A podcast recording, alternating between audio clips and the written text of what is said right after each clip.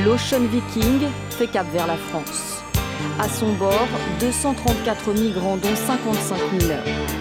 Le président de la région Corse, Gilles Simeoni, a proposé de les accueillir dans l'un des ports de l'île, tout comme le maire socialiste de Marseille.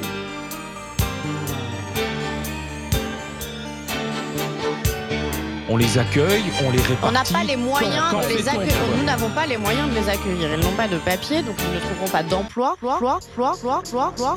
Qui veut avoir les migrants, un camp de migrants dans son quartier? Tiens, tiens, tiens, tiens.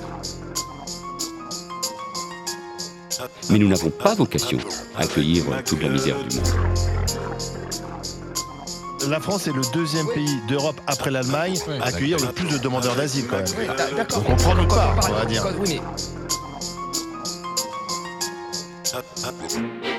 Quand vous dites que l'immigration pose un problème, il faut aussi parler des avantages de l'immigration. Parce que moi, quand je travaille en France, je paye mes impôts ici. Donc les étrangers qui sont là, il y a une partie qui peut travailler et envoyer au pays aider.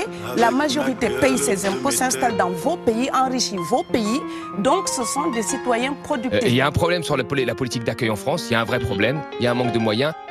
Avec ma gueule de métal, un pistolet qui s'est bastonné, à qui on a pris tout volé, si peu donné. L'Europe ne peut pas accueillir toute la misère du monde.